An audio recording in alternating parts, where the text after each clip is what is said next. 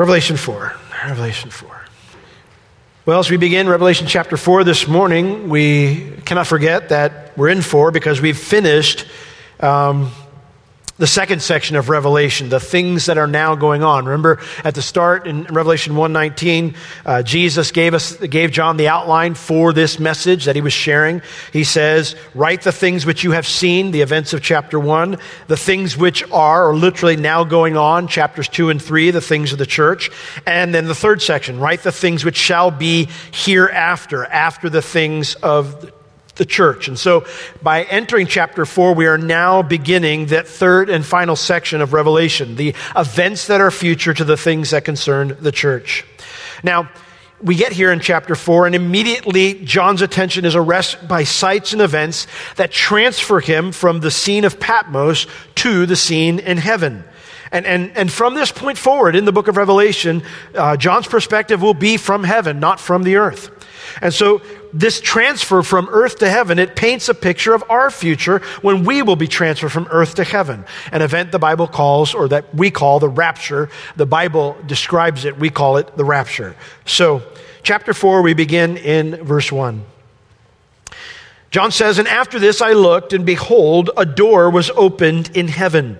And the first voice which I heard was as it were of a trumpet talking with me, which said, Come up here, and I will show you things which must be hereafter.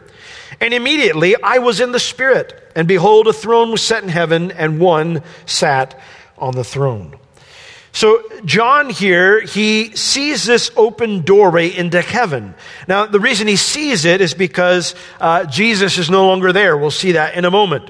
But he starts off by saying, after this. Now, that is the same phrase as chapter 119, where the word hereafter is. It is two Greek words, meta, tauta.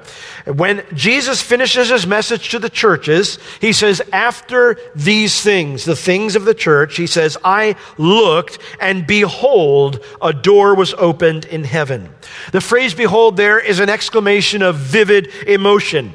And, and, and it would have to be something unique to draw his attention away from his glorified Savior. Prior to this point, he's all he's had is eyes for Jesus. Jesus has appeared in his glory. He's, you know, heard his voice. He's learned from him. He's received these messages from him. He's dictating them down and, and, uh, or, uh, writing them down as Christ is dictating it to him.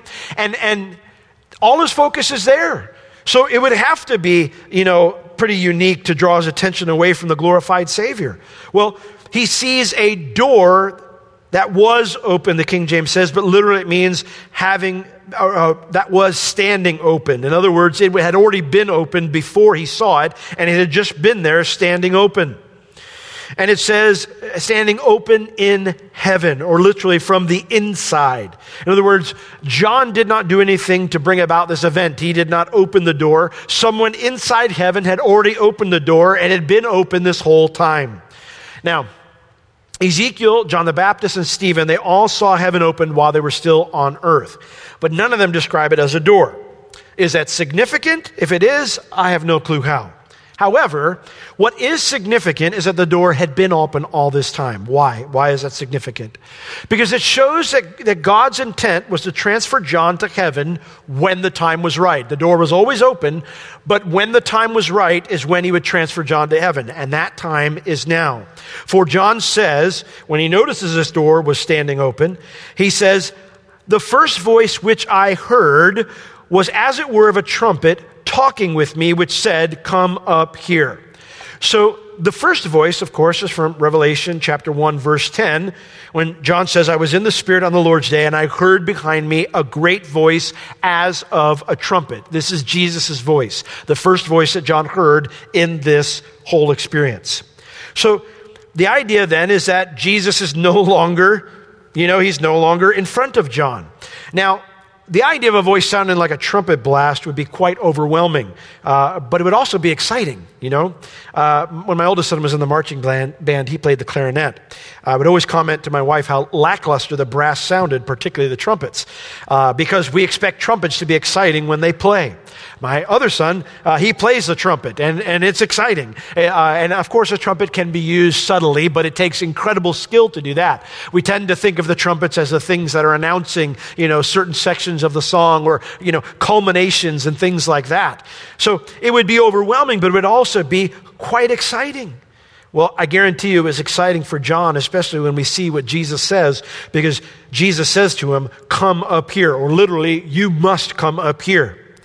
Jesus was no longer on Patmos with John, he's on the other side of the open door. Now, this might explain why John finally saw the open door, but what Jesus says is, Come up here and I will show you things which must be, which are necessary, which are inevitable. This has to take place hereafter. This is again two words in the Greek. It's a repeat of meta tauta. These things must happen after the things concerning the church. So, John now, when he's commanded by the Lord to come up here, it says, And immediately I was in the Spirit, and behold, a throne was set in heaven, and one sat on the throne. The word immediately means at once, directly. It is faster. It's a word that describes something faster than quickly or shortly, like Jesus said in Revelation 1 1, or what was John explains in Revelation 1 1, when he says these things will quickly come to pass, the events of Revelation. Uh, these are not events that stretch out over long periods of time. These are events that happen in sequential order. We already established that when we did chapter 1, and they happen rapidly. So, John is just snatched up into heaven, you know, like that. We'll, we'll get to a little bit more of that in other places in Scripture. But he says, I was immediately in the Spirit. Now, Ezekiel uses this phrase to describe the visions that God gave him. He would say, I was in the Spirit and I saw things that were going on. He's in Babylon. He would see a vision of things going on in Jerusalem. Uh, and so every time John uses this phrase that I was in the Spirit in Revelation, it refers to the Holy Spirit transferring John to a different location to give him a vision of something. So, where is John now? Well, it tells us Behold, a throne was set in heaven, and one sat on the throne. And who's sitting on the throne? The Lord. In Isaiah chapter 6, verse 1, uh, Isaiah says, In the year that King Uzziah died, I saw the Lord and he was high and lifted up, and his train filled the temple, his robe filled the temple. So John sees the Lord sitting on the throne here. Now you might be wondering, well, Pastor Will, if no man has seen God at any time, how could John see the Lord? I would, I'll, I'll make your question even stronger. How could uh, Isaiah, Ezekiel, Moses, and John all have these visions of God on his throne? Because all four of them did. Well, we will cover that when we get to verse 3, where John describes the Lord just like these other men did. I'll, I'll get to that then. But for now, I, I want to stop here in verse 2 because I think it's important to address what happens to John and why it happens at this point in the letter of Revelation. I always take this time when I do the book of Revelation to talk about the rapture. Because I suggest that what John is experiencing here is what will happen to all believers at the end of the things now going on, the things of the church, an event that we call the rapture. So I'd like you to turn to two places in Scripture just to save them for now. We're not going to go there just yet.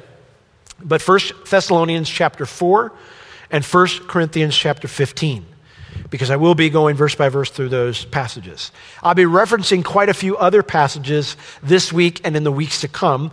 Uh, it will be slightly a little bit more of a topical Bible study in the sense because I do think the rapture, the topic of the rapture, deserves some time. So, as you're finding 1 Thessalonians 4 and, and 1 Corinthians 15 and kind of saving those spots, I want to talk about well, how does the Bible explain this event called the rapture? Well, it explains it this way. Just as Pentecost marks the start of God's program for the church, the rapture marks the end of God's program for the church. Okay?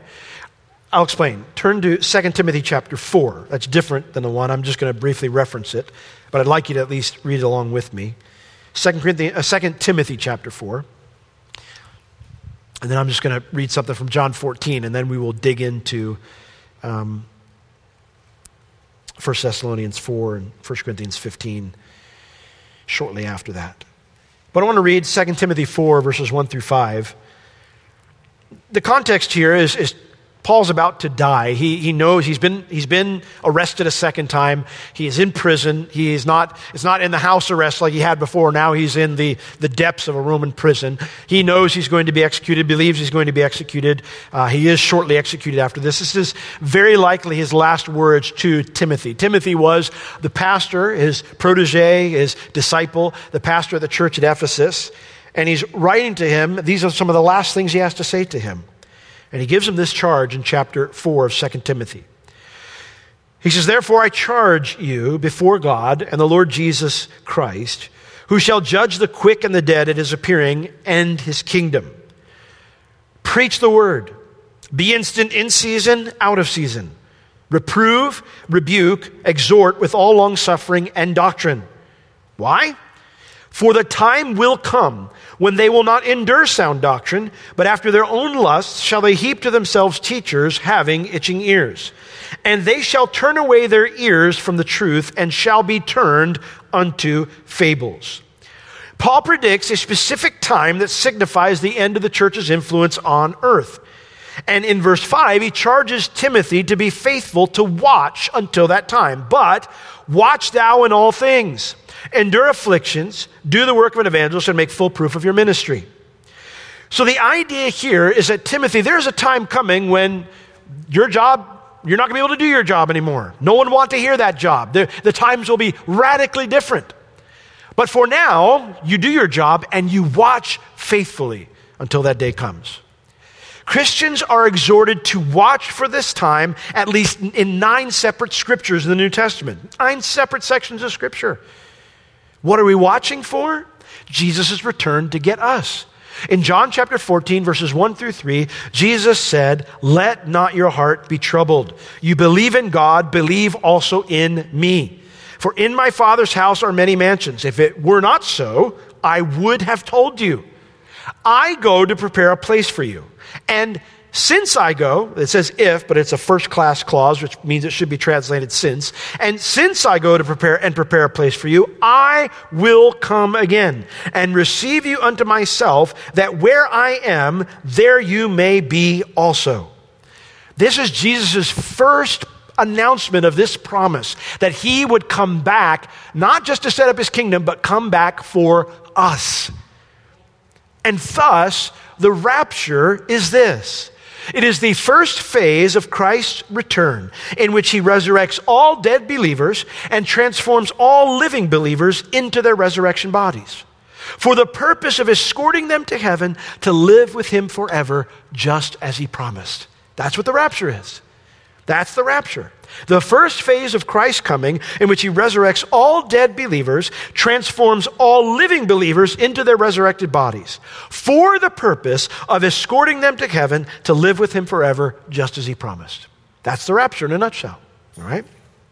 Now, I realize that as I, I, I, teach these things, that there are some who might hear me, none of you probably, of course, but there are some who might hear me teach these things and go, ah, oh, that rapture stuff, I don't want to hear about that anymore.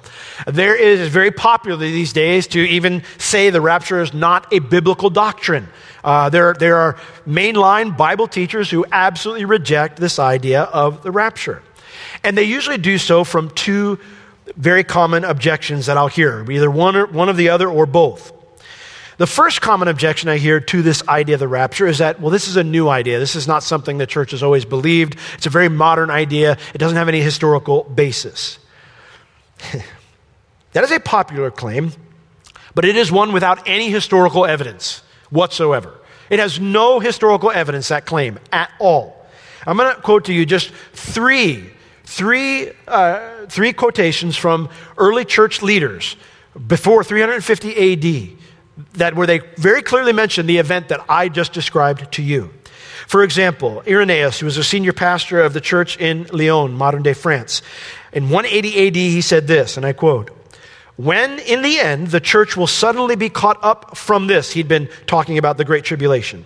When in the end the church will suddenly be caught up from this, it is said, there will be tribulation such as has not been since the beginning, nor will be. I want to quote to you from Tertullian, the, uh, a pastor at the church in Carthage in 210 AD. This is what he said, and I quote For who is there that will not desire, while he is in the flesh, to put on immortality and to continue his life by a happy escape from death through the transformation that must be experienced instead of death? Which Christian doesn't, doesn't want that? Which Christian doesn't believe in that? The idea is he's saying, none. This is what they all believed back then. Victorinus in 303 AD, he was the senior pastor in a church in Slovenia. And in his commentary on the book of Revelation, when he was speaking about the seal, trumpet, and bowl judgments, he said this For the wrath of God always strikes the obstinate people, and these shall be in the last time when the church shall have gone out of the midst. I mean, these are guys who are clearly looking for the return of Christ, clearly expecting the return of Christ as were their congregations. This is not a new idea. I could have read tons more to you. It was taught by those, in fact, who are the closest to John's writing of Revelation. This is what the early church believed. This is what there were periods where large portions of the church ignored it, and they ignored a lot of other doctrines and set up a lot of other false doctrines. But to claim this is a new idea is not true. It has no historical basis. The second objection I hear to the rapture is well, this word, that word rapture is never used in the Bible. To which I always immediately reply, yeah, neither is the word Trinity, but you believe that, do you not? Now, that being said, the word rapture is in the Bible. It is commonly argued today that Christians shouldn't believe in the rapture because the word, the actual word rapture, doesn't appear in the Bible. But that is misleading at best and flat out dishonest at worst.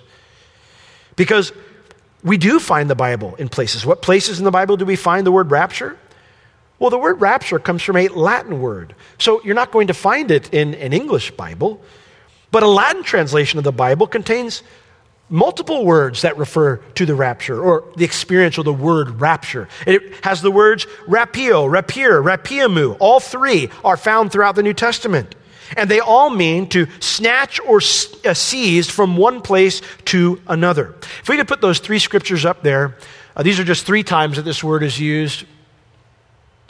Right there. First off, it was used to describe uh, how the Lord snatched Philip from Gaza and transported him to Azotus in Acts 8.39, where it says he was caught away. The Lord caught him away. Uh, Paul used it in 2 Corinthians 12, 2 through 4, to describe his visit to heaven, where he says, I was caught up to the third heaven. And then Paul uses it again in 1 Thessalonians chapter 4, 17 to describe the rapture, where he says, We who are alive and remain shall be caught up to be together with him. So this idea that, you know, the word rapture is not in the Bible, it's all there. You just have to have a Latin Bible in front of you. Now, why do we call it the rapture instead of the great catching away or the Greek word, the great harpazo? You know, why do we call it the rapture? I don't know. I just know that in English, though, we tend to like words that have Latin origins. For example, we have many words in our English language that have Latin origins that we use today, and we think they're English. Words like extra, impromptu, intro, status quo, verbatim, and vice versa are all Latin words that we consider to be English terms, and they are not. So I don't know who eventually one day just said, it's called the rapture, and we all stuck with it. You can call it the harpazo, which is the Greek word that's used there. You can call it the great catching away, the great snatching away. I don't care what you call it, but it's in the Bible. Just because we've decided to call it the rapture in the same way we describe the, our God as the Trinity, Neither word has to be in the Bible for it to be in an English Bible, for it to be a thing that's taught. But it is in the Bible. It's just you have to go to a different language. So, now that we've established that the rapture is a biblical term, so what places in the Bible teach about the rapture? Well, we, we already looked at Jesus' initial promise in John 14, verses 1 through 3. That initial promise is not about setting up his kingdom. He says, I'm going to take you to be where I am. Where is he? He's preparing a place for us in heaven. So he's not coming down to set up his kingdom, he's coming to take us to be with him. And that's what we find in these other two passages in 1 Thessalonians 4 and 1 Corinthians 15. So let's look at 1 Thessalonians chapter 4 first. Now, to give you a bit of a, a larger context to 1 Thessalonians 4, we need to look at the situation in the church at Thessalonica. Now, Thessalonica was a city that Paul brought the gospel to on his second missionary trip when he first brought the gospel to Europe. But he and Silas, they were forced to leave the city because of riots after only a month of ministry. So when he's writing this letter, these people have been Christians for only a few months, and they've only had mature discipleship for three to four weeks. All right? Now, in those four weeks, three to four weeks, Paul and his ministry team, they discipled them on many topics. And he urges them to live out what they were taught in those three to four weeks in 1 Thessalonians chapter 4, verses 1 and 2. He says, Furthermore, then, we beseech you, brethren, and exhort you by the Lord Jesus, that as you have received of us how you ought to walk and to please God. When they came and they taught the scriptures to them in those three to four weeks, the Thessalonians, they received the word of the Lord wonderfully. They wanted to please the Lord, they wanted to obey the Lord. He says, In the same way that you did that, he says, so you would abound more and more. That's our exhortation. Keep doing those things. Do it more faithfully, you know? For you know what commandments we gave you by the Lord Jesus. You know, we taught you. So, this idea here is that he's reminding them of things he already taught them, and he's encouraging them to abound, to be more faithful in these areas. Now, Paul gives further instruction on a few of those topics in chapter 4 and chapter 5, which means one of the topics Paul and his team covered in the short time that they were there in Thessalonica was the Lord's return was the rapture. And it shows that teaching about the rapture is important. If you're going to talk about it in the first three to four weeks that you're with believers, that's a pretty important topic, then, wouldn't you think? Now, Paul here in 1 Thessalonians 4 13 through 17 is responding to two questions the Thessalonians had concerning the Lord's return. Number one, what will happen to believers who've already died when Jesus returns? And then number two, what will happen to those who are still alive when Jesus returns? And so here's his answer. Verse 13. But I would not have you ignorant, brethren, concerning them which are asleep, those who have died, that you sorrow not eh, even as others which have no hope. For if we believe that Jesus died and rose again, even so them also which sleep, who have died in Jesus, will God bring with him. For this we say unto you by the word of the Lord that we which are alive and remain unto the coming of the Lord shall not prevent them which are asleep. For the Lord himself shall descend from heaven with a shout, with the voice of the archangel, and with the trump of God. And the dead in Christ shall rise first. Then we which are alive and remain shall be caught up together with them in the clouds, to meet the Lord in the air, and so shall we ever be with the Lord. Now, Paul continues his teaching on the timing and the purpose of the Lord's return in chapter 5. We'll get to that in the next few weeks. But the actual event of the rapture is explained in great detail in these five verses. So, what are the main features of this event called the rapture? Well, number one, verse 14 tells us that believers who have died will be resurrected. He says in verse 14, for if, and again, this is a first class conditional clause of assumed reality, which means it should be translated since. For since we believe that Jesus died and rose again. Do you believe Jesus died and rose again? That's a pretty important Christian principle, right? I mean, it's a pretty important part of our theology. You have to believe that to be saved, right? So he says, For since you do believe that, since you guys are solid believers, you believe that Jesus died and rose again, since that's true, he says, even so, in this same way, them that sleep in Jesus will God bring with him. So, in the same way, a literal physical resurrection. Jesus was literally and physically raised from the dead, right? This was not some spiritual body. He was not a ghost floating around, right? He said, Touch me, see that I'm flesh and blood, you know? He, he said, Give me something to eat. You know, it was a real body. You know, it, he didn't put the food in his mouth and it didn't dribble out through the, you know, through the, through the mist, you know? It was a real physical body. So these believers who have died, for it says here, it says that even so, them also which sleep in Jesus. These are not all the dead, these are only believers who have died. They will receive new bodies just like Christ had. Okay? So that's the first part or feature of this event. Believers who have died, they will be resurrected. The second part of the event we see as we keep reading. It mentions that the Lord will bring them with him. Where is he going to? Verse 15. For this we say unto you by the word of the Lord, that we which are alive and remain unto the coming of the Lord shall not prevent them which are asleep. For the Lord himself self shall descend from heaven. So he is coming, he tells us. He is bringing them with him. And where is he coming? He is descending from heaven. He is exiting heaven and entering our world. The second aspect of this event called the rapture is that Jesus will return to our world. However, it will not be to set up his kingdom.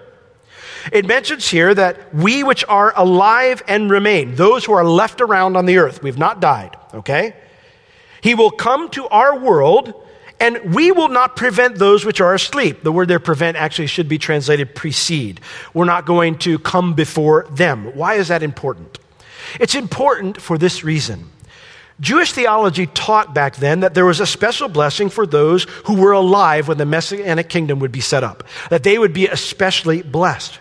Now remember, if you look back in Acts 17, you can read it on your own time. Acts 17, verses 1 through 10, talks about the birth of the Thessalonian church.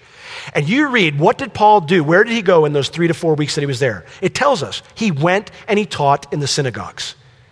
So, who are the primary makeup of the church in Thessalonica? They're Jewish. These are Jewish believers, primarily. I'm sure they're Gentile believers too, but primarily these are Jewish believers, all right?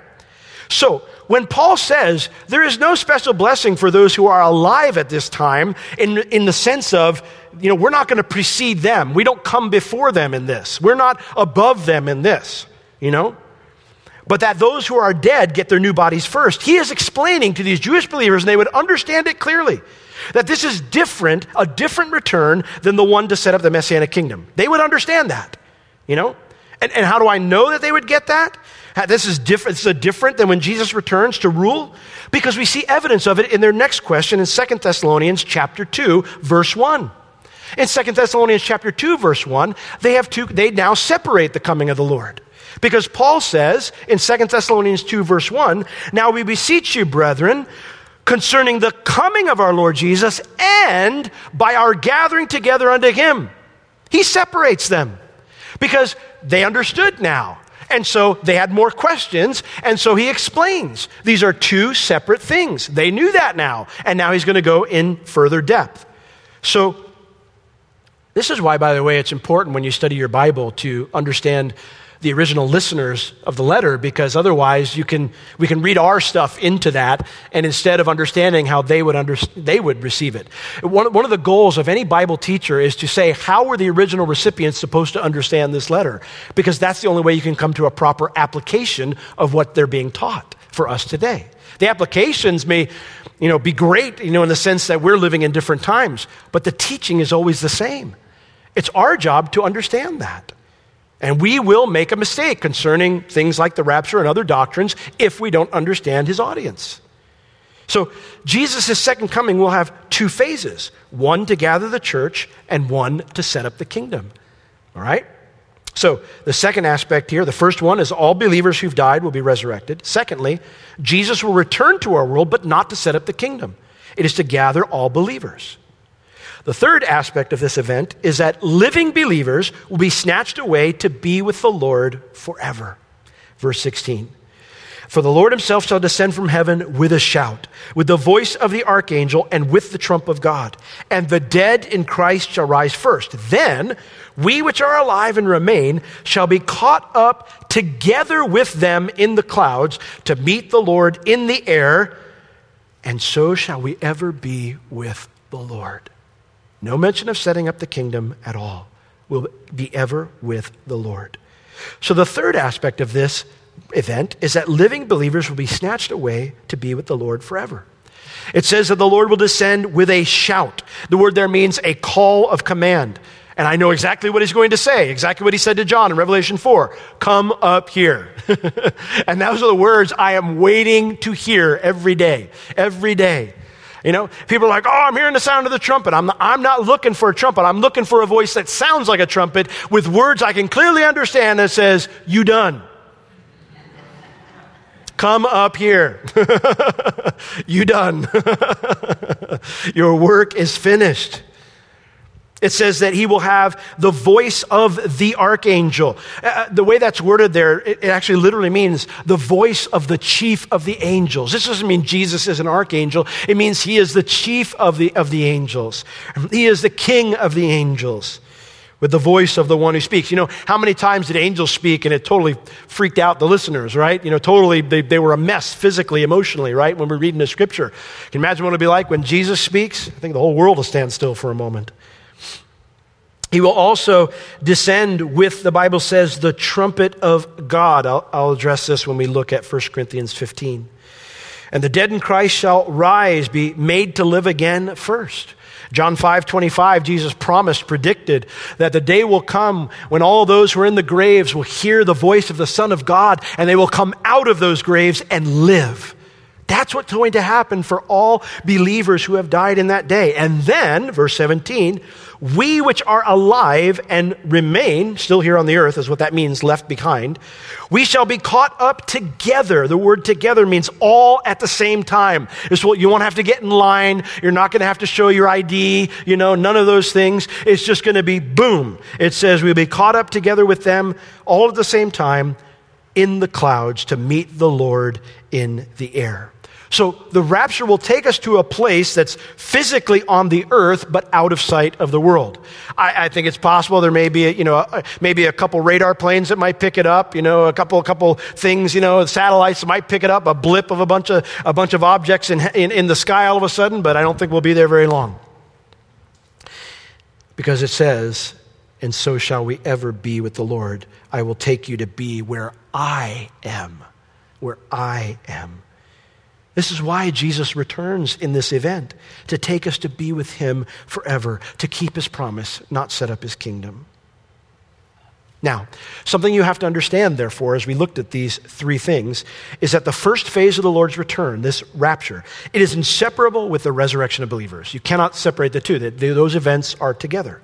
Look at 1 Corinthians 15 with me.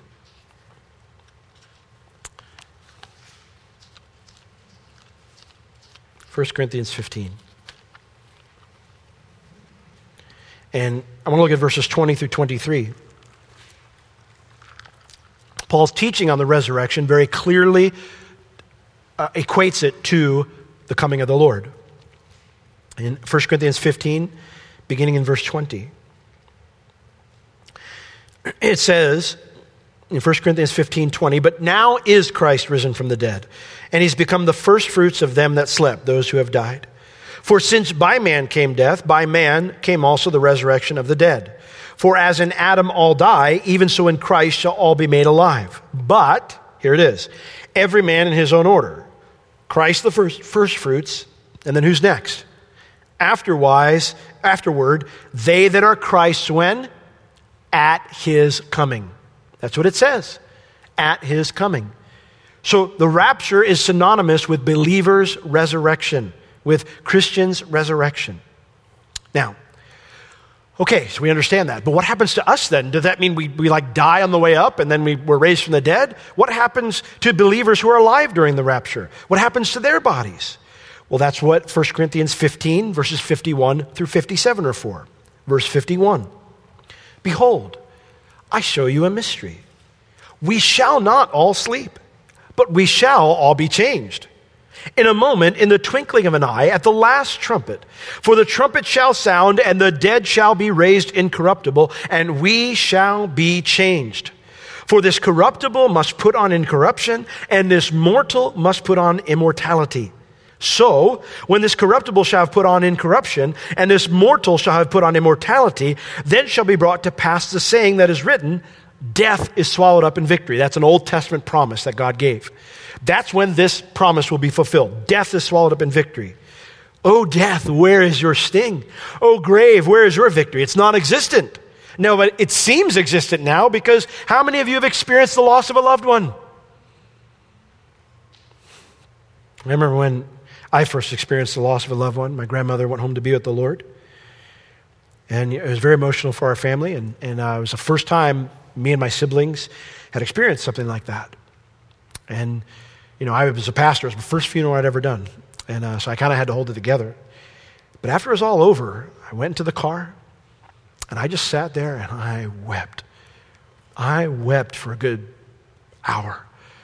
I remember telling the Lord, I said, you're going to have to explain things, some, some things to me. I said, because this makes no sense. What I'm experiencing right now makes no sense to me. And as I read through my Bible, right there in the car, you know, and I was, uh, my, my, grandfather was in the military, and so she had a was in a buried in a in a military burial ground, and and uh, I remember going through the Word in my car, you know, and, and the Lord explained to me, this is never part of my plan, which is why you feel this way. I didn't I didn't design death. Death came by sin, and right now it seems like it's victorious, doesn't it, Will? And that's why you sense the wrongness of this. Don't let anyone ever tell you that death is a natural part of life. It's the most unnatural part of life there is.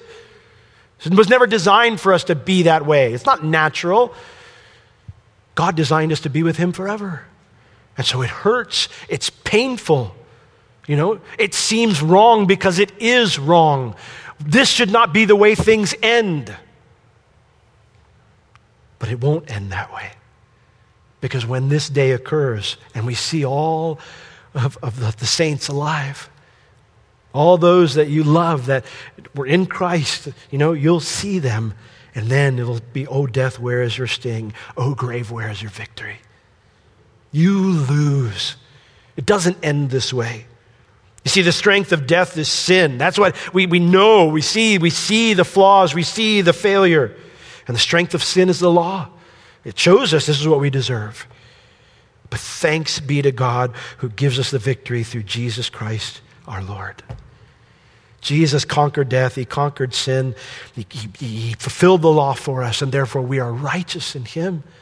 And on this day, the rapture is when we fully experience the fullness of that victory, when we will all stand together in our resurrection bodies that will never die. Now, as we read this passage here, we see two important things. Living believers will not die. Living believers will escape death at the rapture. Look at verse 51. Behold, I show you a mystery. We shall not all sleep. That is a very clear statement. We shall not all die, but we shall all be changed. So even though all will not die, all will receive a new body. How does that work? Verse 52. In a moment, in the twinkling of an eye, at the last trumpet. The phrase there in a moment, it, it's en atome in the Greek. And if that sounds like atom, it's because that's where we get our word atom from. And atom, in uh, Greek learning back then, was considered the smallest form of matter, completely indivisible. Uh, we, of course, know that's not true now, uh, but the Greeks took that and used that word, therefore, to describe the smallest thing that could be. So when he says in a moment, he's saying in an indivisible amount of time, the smallest amount of time you can imagine. In the blink of an eye, a single blink of an eye. That is 100 milliseconds, one tenth of a second. It's immediate.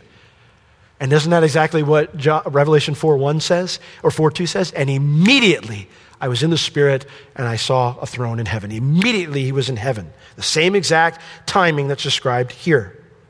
He says, at the last trumpet. Now, I said I would address this here. I will address it in full detail when we talk about when the rapture occurs. We, I like to spend about three to four weeks on the topic of the rapture. First, what is the rapture? Secondly, why is the rapture important? And thirdly, when is the rapture? So um, that's the part where everybody has fun. But hopefully the rapture occurs before then. But, but the idea here is I'll get into that when we talk about when the rapture is, as we look at the different views that are out there, and, and I, will, I will explain, you know, how I don't think it correlates to what some people try to correlate it to. But suffice it to say, today, numerous times in Revelation, Jesus is called the first and the last, right? He's not called the first, second, seventh, eighth, ninth, twelfth, and the last. He's just the first and the last. To have a first and the last, you don't need anything in between. You just need two, all right? So it's interesting that Jesus is called the first and the last because while this certainly is a statement of his eternal nature, when it mentions that his voice sounds like a trumpet, it does call to mind another part of Scripture that mentions a first and last trumpet, two trumpets, not seven. Okay? In Numbers chapter 10, verses 1 through 2, Moses is instructed to make two trumpets of silver. All right? And what was their purpose? One trumpet was used to either signify the start or the end of a journey, and the other trumpet was used to gather the people together. And I would suggest to you, if you're trying to find any type of meaning in these trumpets, do not look to the seven trumpets of Revelation. There's another time that seven trumpets are mentioned, not first and last, but a seven trumpets are mentioned, and that's with Jericho. You can do the studying on your own and do that. I'll share it in a few weeks if the Lord tarries. So it's more appropriate if we're looking at two trumpets to correlate to the two trumpets of the Old Testament, not the seven of the Old Testament or the seven of the New Testament. That is where you will confuse things. So, Jesus, I would suggest to you, blew the first trumpet on the day of Pentecost, the start of the church's journey. The day that he sent the Holy Spirit to empower us to go out and make disciples of all men. The start of the church's work, right? If the rapture signifies the end of the church's work, then I would suggest to you that his voice is the blowing of that second or last trumpet at the rapture, the day of gathering us together, the end of the church's journey, the end of our task to make disciples of all men, right? That makes the most sense. So when it talks about the last trumpet here, it's not the seventh trumpet of Revelation. It is the two trumpets that are mentioned in Numbers chapter 10, the start and the finish of the church, which have nothing to do with judgment.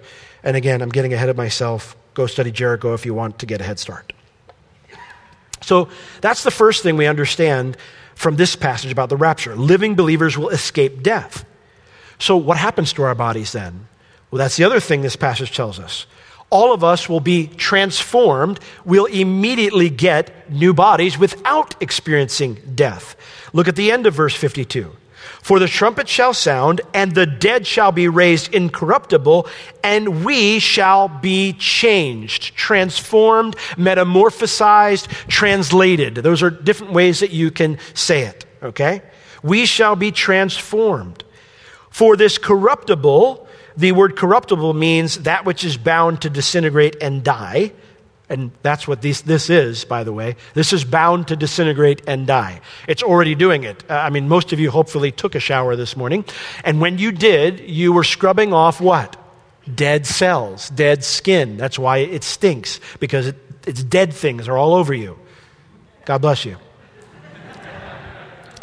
This thing is, is bound to disintegrate and die. Listen, I don't care how, how much energy you've got. I don't care how much focus you've got. I'm going to care how many good decisions you've made. I don't care how well you've lived your life. I don't care how much of an impact you have made on humanity. Eventually, this thing is going to run down. If the Lord tarries, it will run down. It will lose steam. It will run out of ammunition and it will die. So, this idea is that's, that's what all this thing can do. It's bound to disintegrate and die. So, this corruptible, it's necessary, necessary for it to put on incorruption, something that's not subject to death or decay. Now, those who are dead in Christ, they will put that on, they'll be raised to life. But we will be transformed from this corruptible body, a thing that is bound to disintegrate and die, into an incorruptible body, not subject to death or decay. Doesn't that sound good? It says, this mortal must, it is necessary for it to put on immortality. Mortal means that which will eventually die. Immortality, immortality means that which will never die. Doesn't that sound good? Sounds great, especially as you get older. Sounds wonderful. Why must it put it on? 1 Corinthians 15 47. Read it in our scripture reading. It says, The first man, Adam, is of the earth. He's earthy. He's made for this world. Adam's original body was made for this world. Don't believe anyone who tells you Adam could fly and do all sorts of weird things like that. His body was made for this world, it was made for this atmosphere, just like yours was. The second man, the Lord, he is the Lord from heaven, all right? So, as is the earthy body, such are they also that are earthy. My earthly body is meant for this world, it's meant to interact with this world. But as is the heavenly, such are they also that are heavenly. That's not where my home's going to be. My home's going to be with the Lord. So the body that will need to be there will need to be able to endure and survive and exist in the environment that is there. Verse 49 As we have borne the image of the earthy, Adam, we shall also bear the image of the heavenly, Christ's resurrection body. Now, this I say, brethren, that flesh and blood, this body, cannot inherit the kingdom of God, neither does corruption inherit in corruption. So, to exist in heaven, to exist with Christ forever, we need a body that's made for that atmosphere, right? So, we will be translated to that body without experiencing death. Amen? Amen. Well, to kind of sum things up as we close, The rapture is the first phase of Christ's coming, in which, which he resurrects all dead believers and he transforms all living believers into their resurrection bodies. Why? For the purpose of escorting them to heaven to live with him forever, just as he promised. Now, if that doesn't sound exciting, I don't know how to excite you. I, I don't, you know, I don't. Um, you know, I, I can't even imagine. I mean, of course, the, the song was written. I can only imagine, you know. I don't, I can't, I can't imagine what that will be like. What it would be like to see those? I mean, I, I've done, I've done too many memorials. For those I knew and loved very closely, those I didn't know at all, from kids to people who lived really long lives. And all of those people that I was able to have some part of their life and experience the pain of being separated from them, I will see them again. And Jesus' promise is the guarantee of that. Isn't that good news? It's great news. It's great news. And it's something to look forward to. Now, why is it important to look forward to the rapture? Because Paul calls it the blessed hope of the church. And to find out what that means, you got to come back next week. So let's all stand.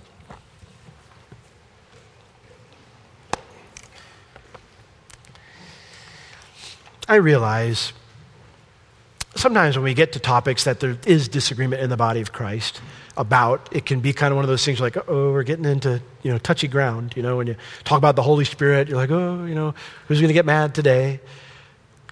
I, I, I want to tell you, you know, this, this is not an issue of, of, salvation as far as it concerns like when you believe the rapture is going to happen. I'm going to share with you what I believe the Bible teaches, what I believe very strongly the Bible teaches.